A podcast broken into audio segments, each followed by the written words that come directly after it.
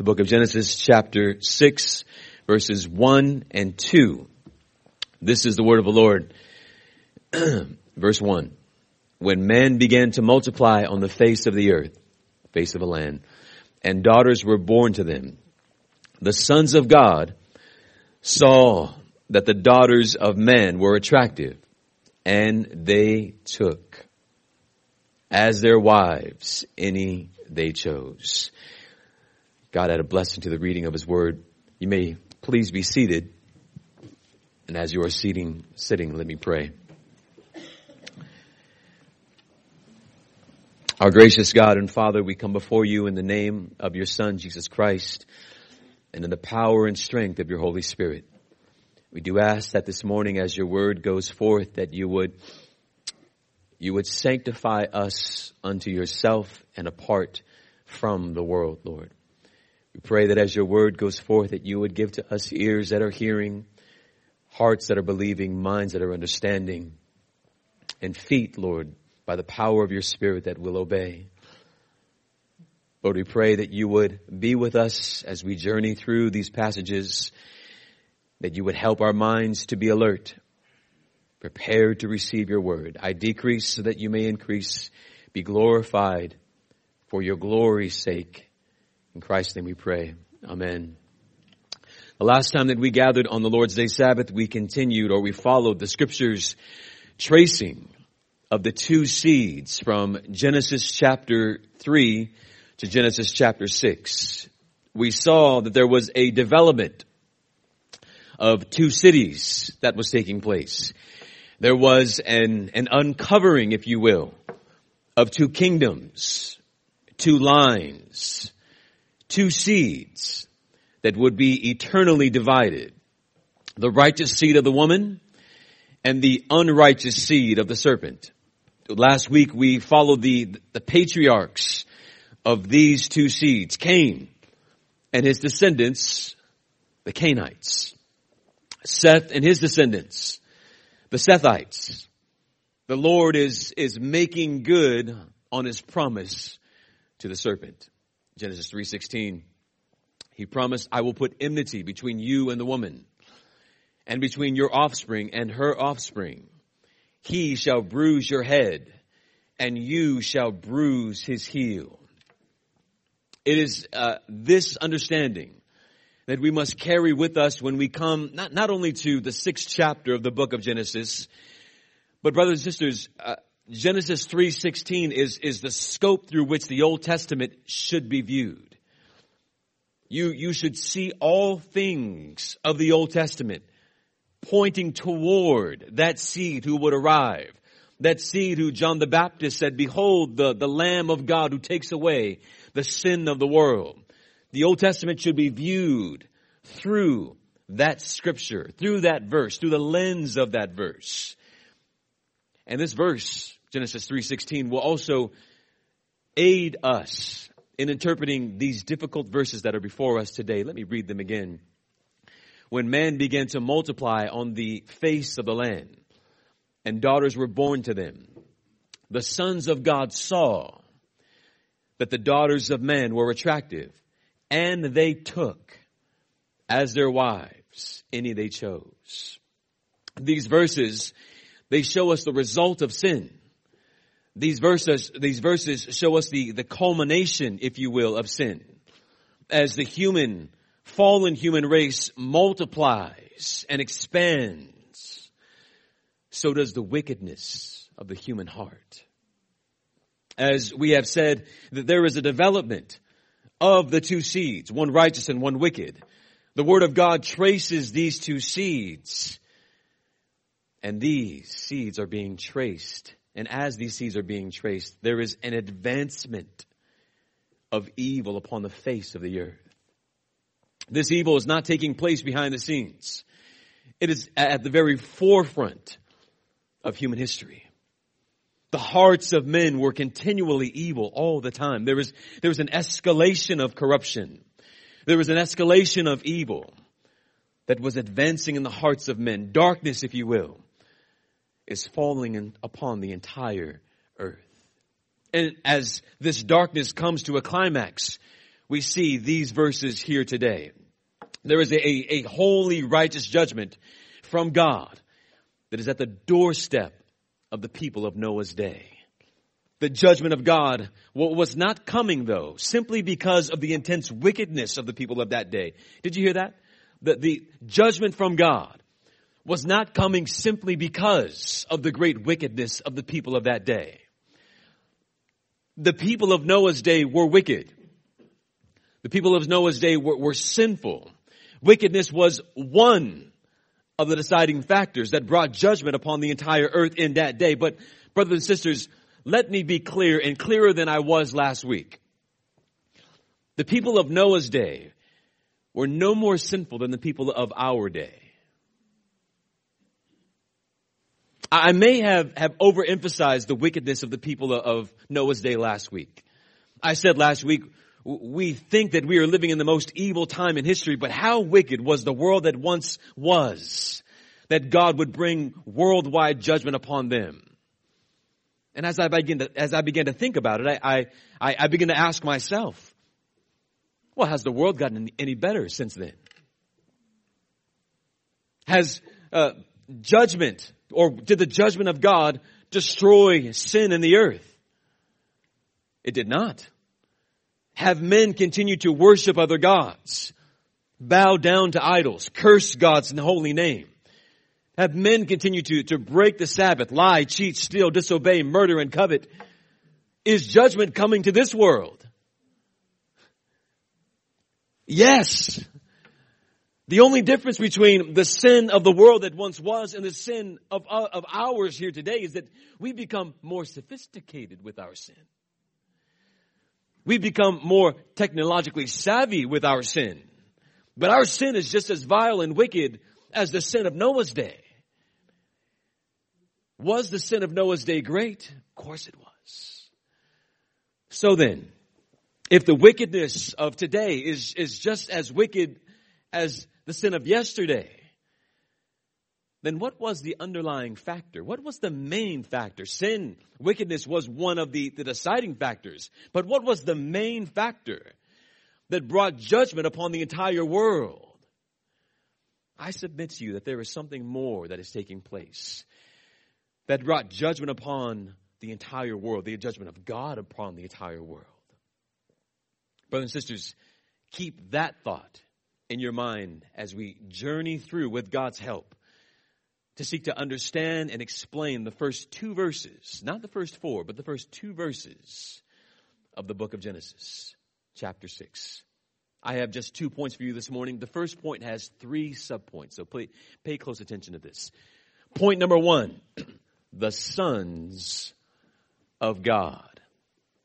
Point number one, the sons of God. When men began to multiply on the face of the earth, face of the land, and daughters were born to them, the sons of God saw that the daughters of men were attractive, and they took as their wives any they chose. Who are these sons of God? Who are these daughters of men? These verses, brothers and sisters, have created much debate since they were penned by the hand of Moses. And there are at least three dominant views as to who or about the identity of the sons of God. And we will briefly discuss each of these this morning before we finally land on what I believe to be the most biblical and biblically consistent within the context of these verses and with, within the scope of all of Scripture. Here's your first subpoint, and this is one of the views. You can say uh, A, right?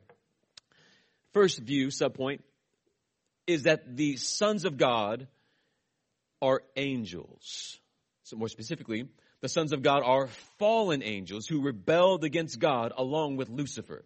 That is one view. That's, let me make that really clear.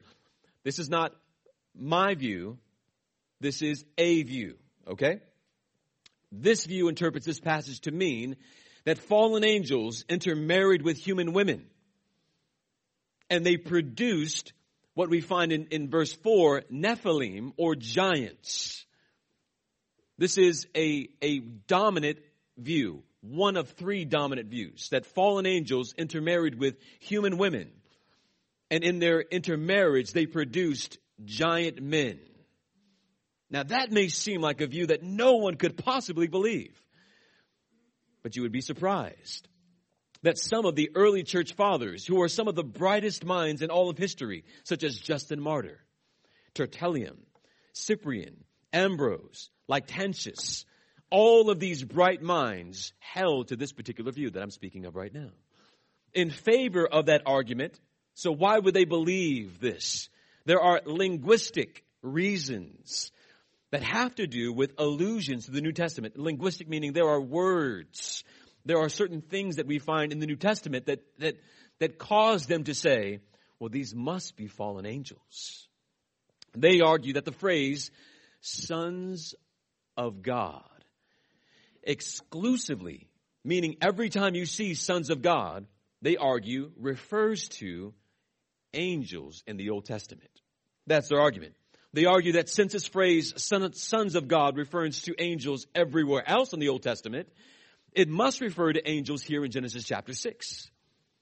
The other text where this phrase is used in the Old Testament is Job chapter 1 and verse 6 and Job 38 and verse 7.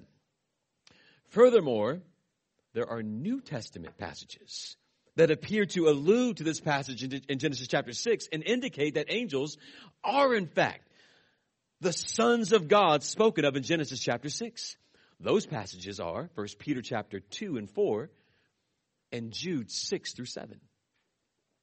Now, why would advocates of the angel's view, angels being the son of God, listen now, point to Peter and Jude as their reasons for holding on to this view.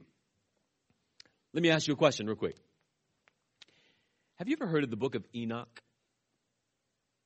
You ever heard of the book of Enoch? It's not in your Bible. What is the book of Enoch? The book of Enoch is a book that dates back to about 100 to 300 BC. Brothers and sisters, listen closely. It is not accepted as being authoritative by the Jews or by the Christians. But it is seen and viewed as having some historical and theological interest and value. So although the book of Enoch is not accepted as being authoritative or uh, to use a more theological word, canon, it is valued as being an interesting book and also an interesting, somewhat theological book. Now, what does the book of Enoch have to do with any of the things that we're talking about right now? Peter and Jude quote the book of Enoch in second first Peter and the book of Jude. Now, why does that matter? Because the book of Enoch is an unauthoritative book. Right? And yet Peter and Jude are quoting this book. And what they quote although the book of Enoch is not authoritative, what they quote, which is in our scripture, now is authoritative. Does that make sense? So what Enoch, the, although Enoch is not canon, when Peter and Jude quote from Enoch, it becomes, those passages become canon. Although Enoch is not, those excerpts from Enoch are. Isn't that interesting? Therefore, what Peter and, and Jude quote becomes canon. Now, brothers and sisters, it is this point that almost won me over to this view. I said almost. Why didn't it? While this angelic view admittedly has some interesting points, there are many problems that must be acknowledged with this view. The first is a hermeneutical problem. Hermeneutical meaning a, an, an interpretative problem, hermeneutical interpretative problem. That is, just because a phrase is used in Genesis does not mean that when we see it again elsewhere, especially in the book of Job, that it is having or holding the same meaning. Does that make sense? The book of Genesis is a historical narrative of the patriarchs of Israel. It is meant to be read that way, as a historical, literal uh, book. The, jo- the book of Job, on the other hand, is an account of the trials and triumph of a man whose faith was tested by God. How is the book of Job written? It's written in poetic form. Therefore, the phrases and form of the book of Job must be treated poetically. The phrase sons of God does not have an exclusive meaning, meaning this, that if it means this somewhere, it does not mean the exact same thing somewhere else. Or to say it another way, when we see the phrase sons of God in the Old Testament, it does not always mean the same thing.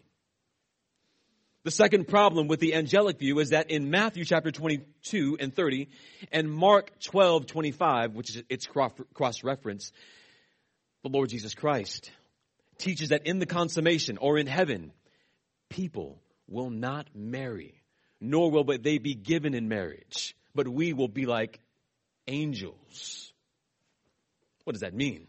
It means angels don't marry, and angels are not given in marriage. Marriage is a function of earthly humans, not of angelic beings. Therefore, this statement alone destroys the idea that angels married humans.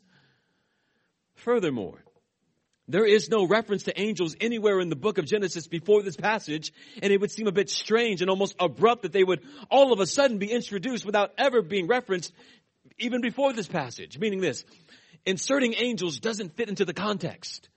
We are tracing the line of these two seeds, and all of a sudden, hey, angels are marrying humans. Seems a bit weird, doesn't it? Seems a bit abrupt. If we were to take this view that, that, that angels are intermarrying with humans, then it doesn't answer the question, then why does the whole world need to be judged? Why not just the angels and their offspring? It does not answer why only Noah is left and only Noah is righteous.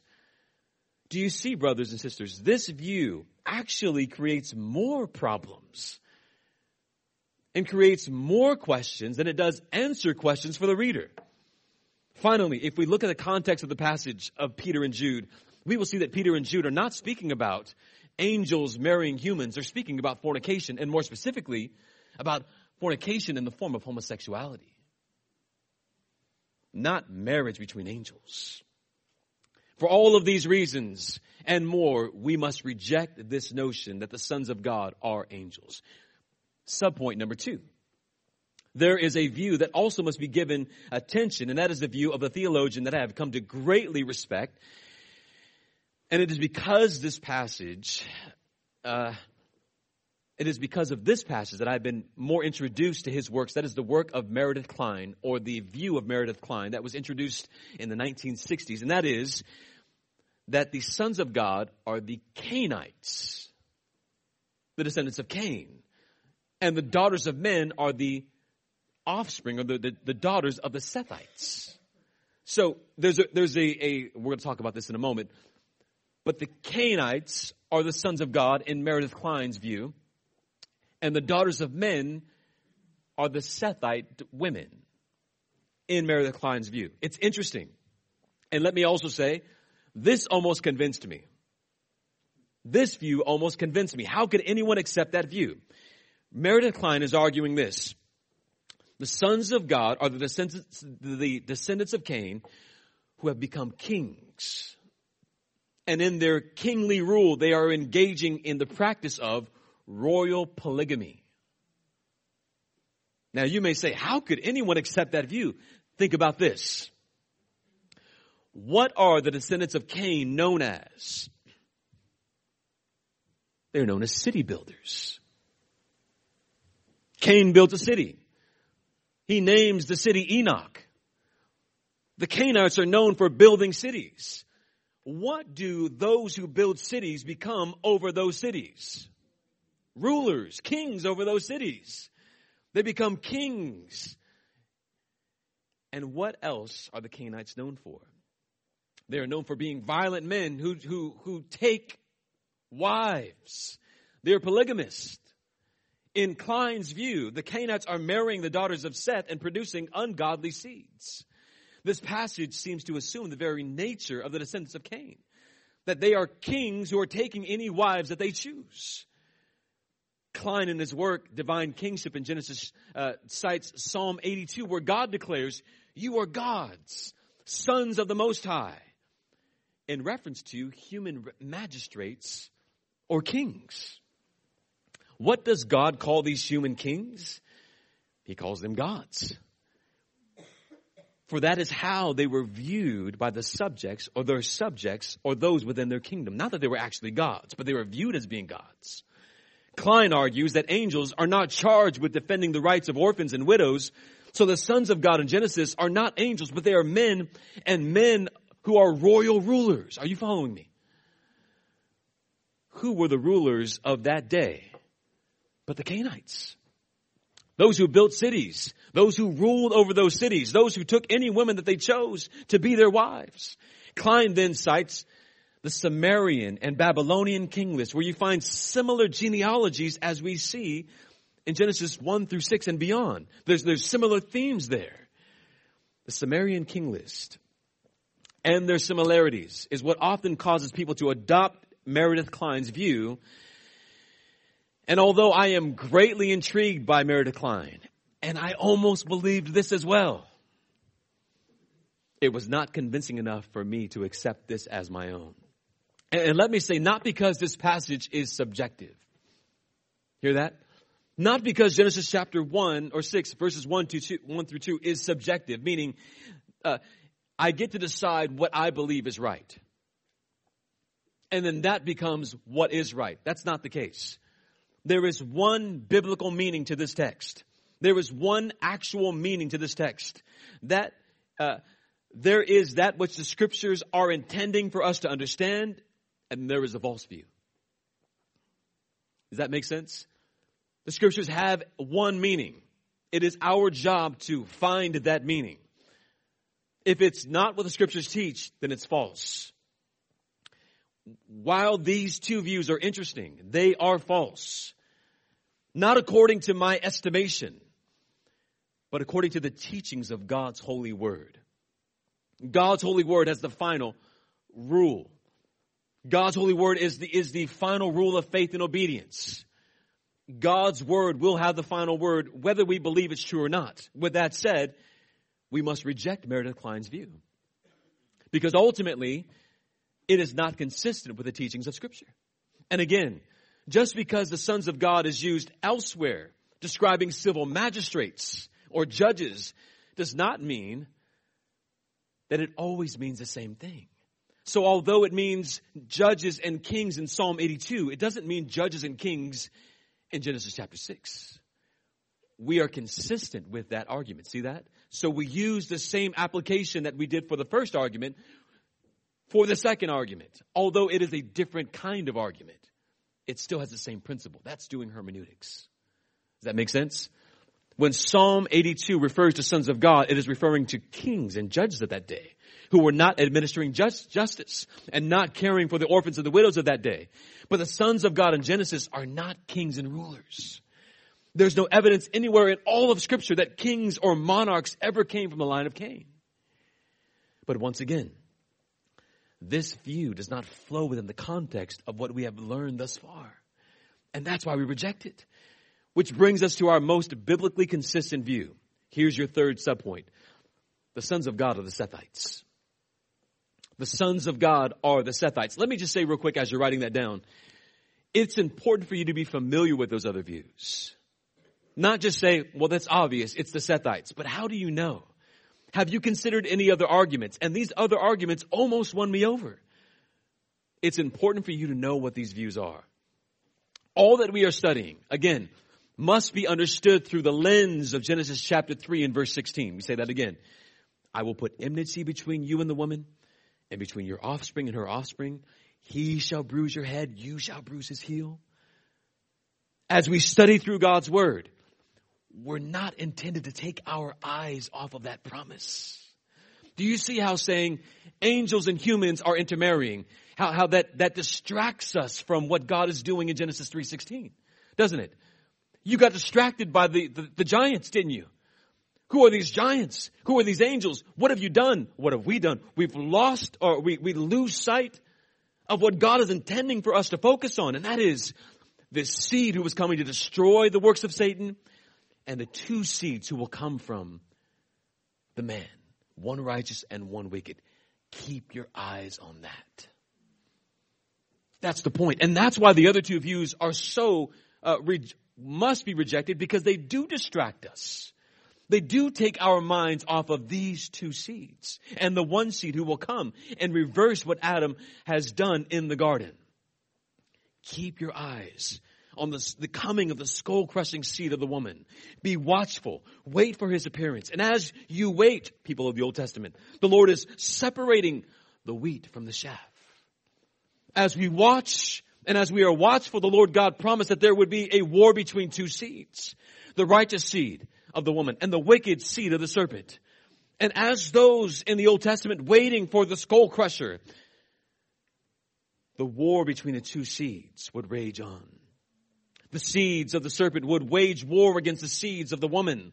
The devil would attempt to destroy every seed of the woman in hopes that he would be able to prevent his own destruction in order that he might save his own skull. So as man increased on the earth, so did every thought, every intention of his heart that was only evil continually. The violence and corruption of mankind abounded so intensely that even the sons of God, those of the godly line of Seth, were taken with the bait, by the bait of the sensual delights of the daughters of men, the wicked line of Cain. That's the flow of the context. Again, we are tracing the line of these two seeds. And as those of the Old Testament waited for the coming Messiah, God was developing these two lines. The Messiah will come through the righteous line of Seth. He will be born through that line. But there's a growing problem. There's an escalation of evil that is now threatening the birth of the righteous one.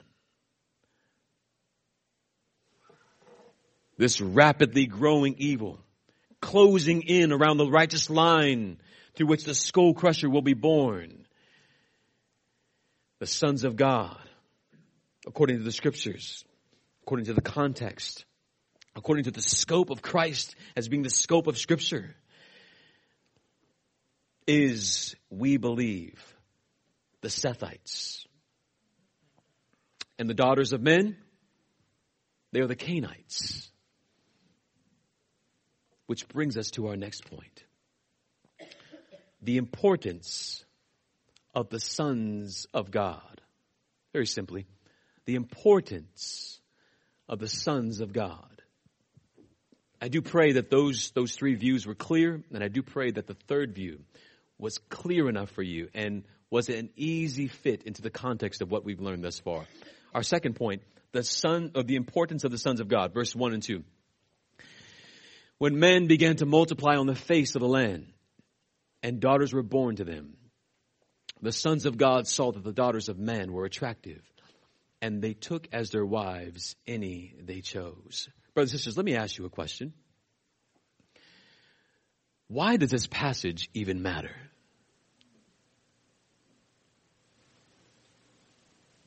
Why does this even matter? Why is this passage important enough for us to spend an entire Lord's Day Sabbath concerning its meaning? Brothers and sisters, we must take careful note at the heart of the Sethites and learn from their compromise. What do I mean? They were living in a world that was rapidly increasing in corruption after the fall of man.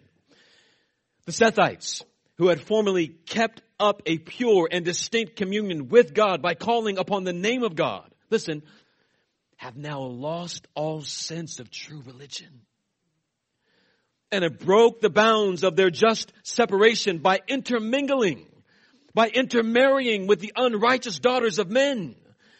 Those of the godly line of Seth allowed themselves to become enticed by the beauty of the wicked Cainite women. It was not that they found out for the first time that women were beautiful. They were enticed by the beauty of these women. And there seems to be a, a, listen to this, a republication of the fall in the garden. For what does God's word say concerning the Sethites who were walking with God? The sons of God what? Saw. I've been, I've been emphasizing these words. Saw the daughters of men were attractive. And they did what? And they took as their wives, any they chose. Does that sound familiar? Does that sound familiar? The righteous seed of the woman, the Sethites, are behaving like their mother, who was created righteous, who walked with God in the garden until she saw that the tree was good for food, that it was a delight to the eyes, that the tree was desired to make one wise. And what did she do? The Bible says she took of its fruit and ate. Is that coincidental? Do you think Moses, who was writing this, is using these same phrases just coincidentally? Seeing and taking that which is forbidden. No. Brothers and sisters, Moses is, is drawing our attention to something. He is showing us that the righteous line of Seth are once again following the patterns of their parents who fell in the garden. They were created righteous and they rebelled against God and so now are the Sethites. Although they were created to worship God, they were called to walk with God by faith.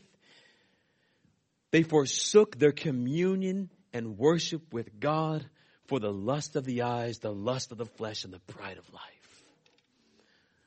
And just as Adam and Eve were judged for their disobedience, so too the Sethites and all of the world would be judged for its disobedience to God.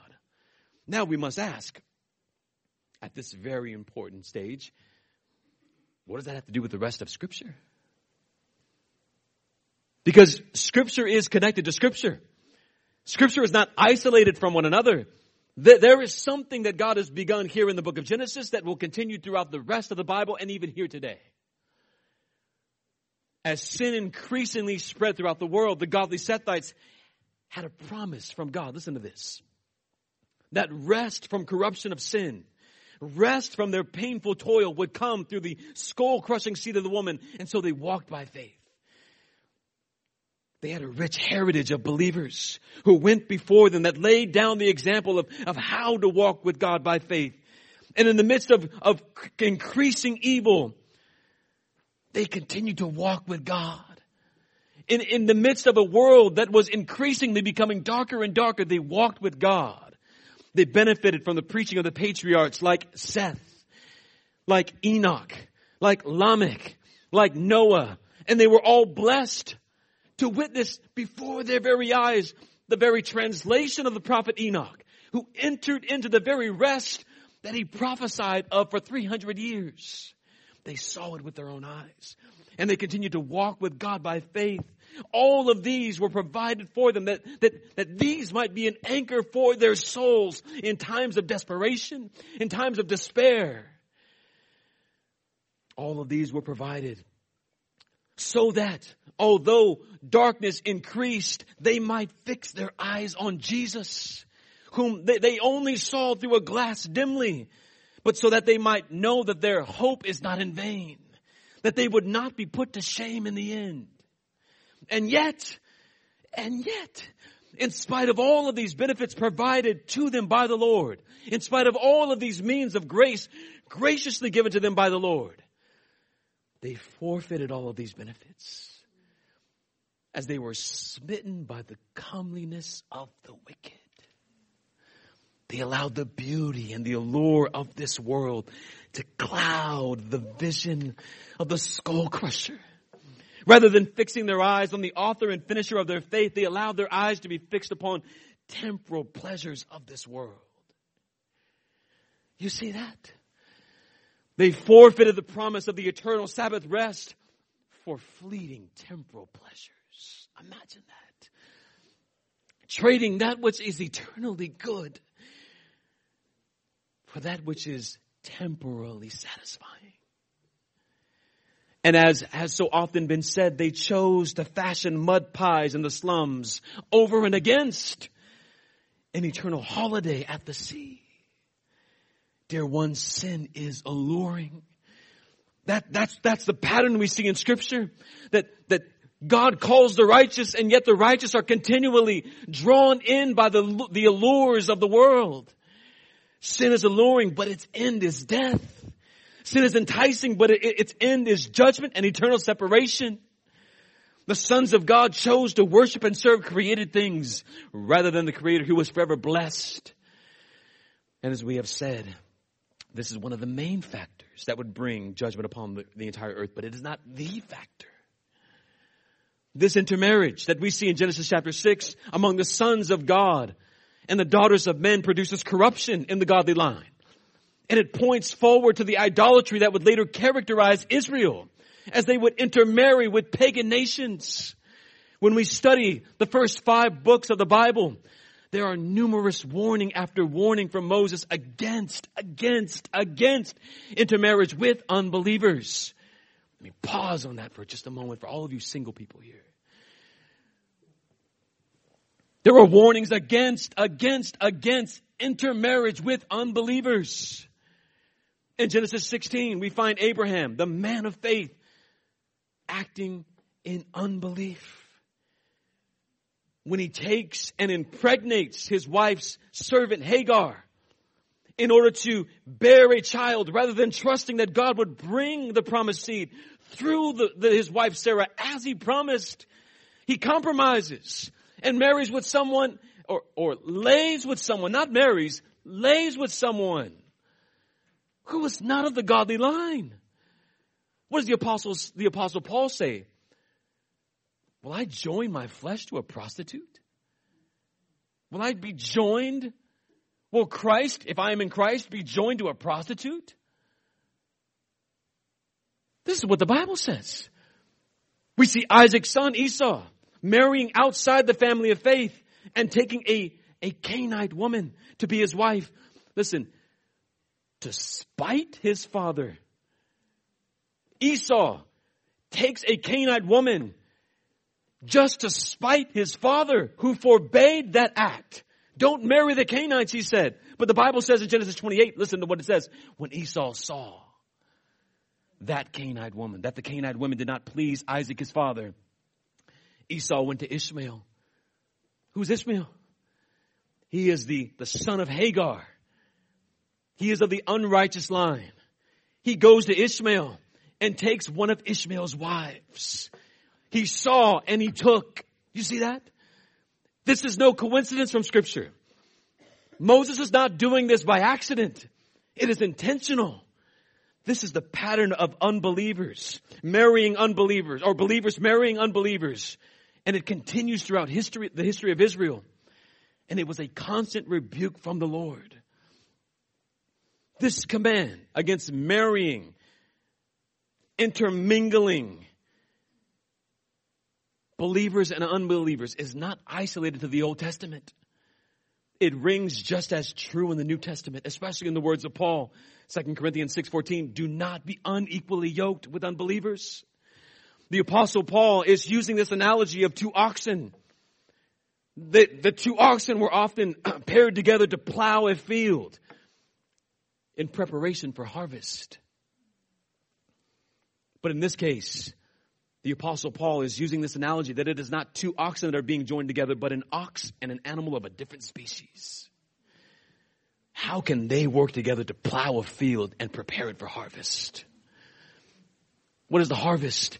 What are we called to do as families? We are called to, with our wives, raise our wives up, disciple them with our children, raise them up and disciple them so that they might also produce other believers raised in a home where the gospel is being taught?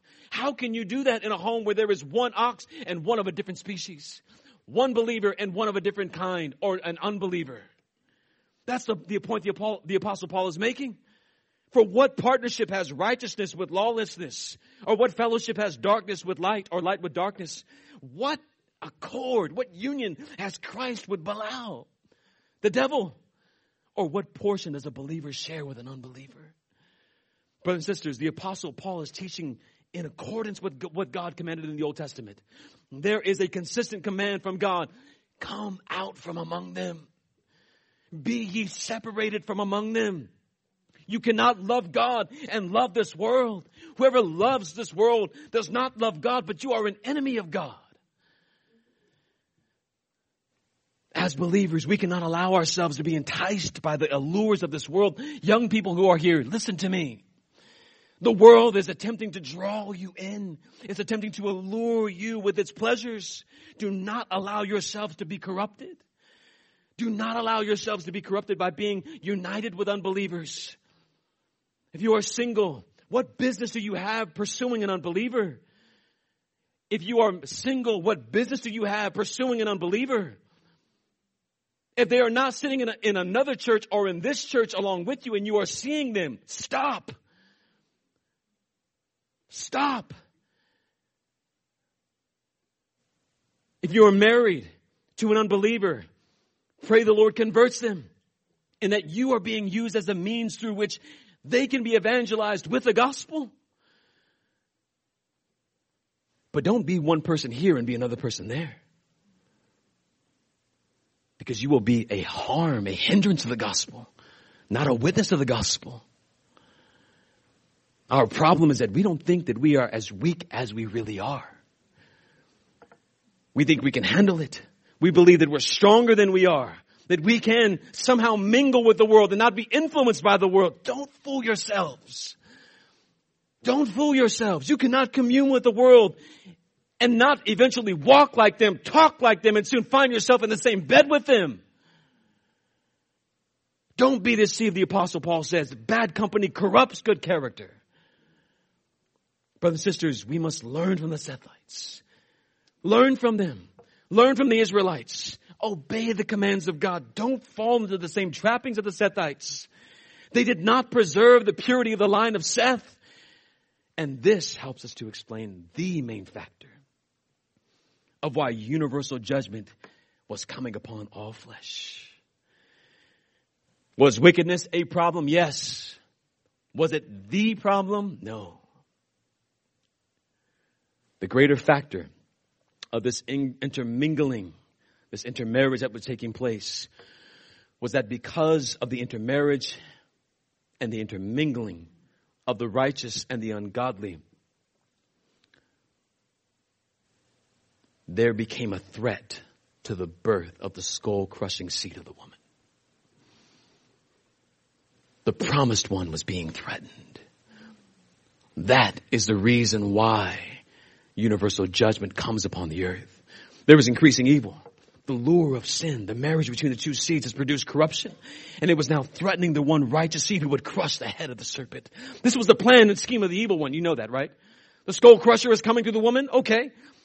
Well then I will destroy and corrupt every seed that comes from the woman. The corruption of the righteous line and the threat upon the Holy One of God is the primary reason for the judgment that was coming by way of the flood.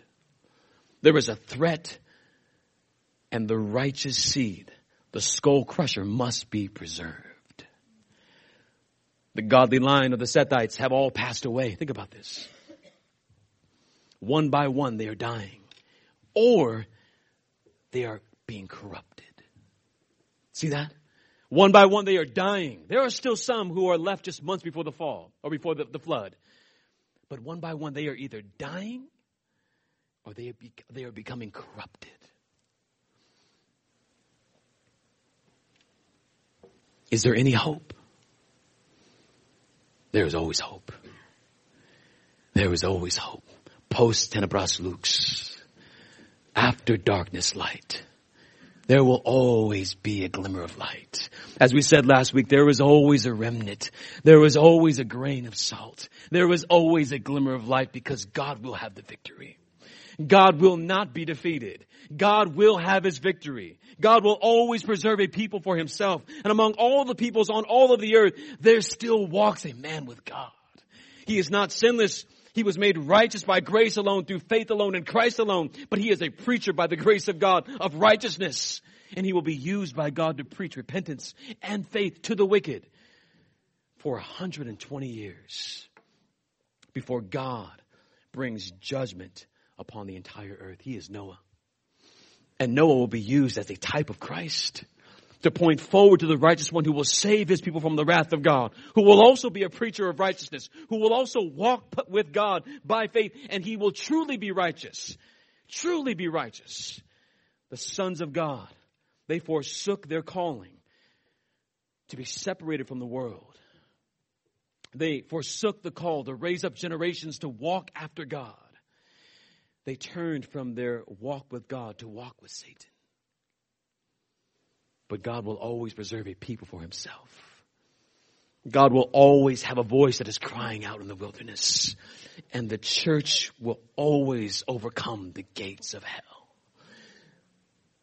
To God be the glory. Friends, in this dark world that is becoming increasingly darker, keep your eyes fixed on the author and finisher of your faith, the Lord Jesus Christ. For judgment is coming. And I am along with the other elders and along with those who preach the gospel in this generation. We are types of Noah, if you will, who are calling men to repent of their sins, who are calling men to trust in Christ to escape the judgment of God that is coming, not by water, and as I said by last week, but by fire. He will return. He promised he will return. And he is bringing two things. He is bringing a sword of judgment and a crown of righteousness. What will he give to you? What will he present to you? Let us pray.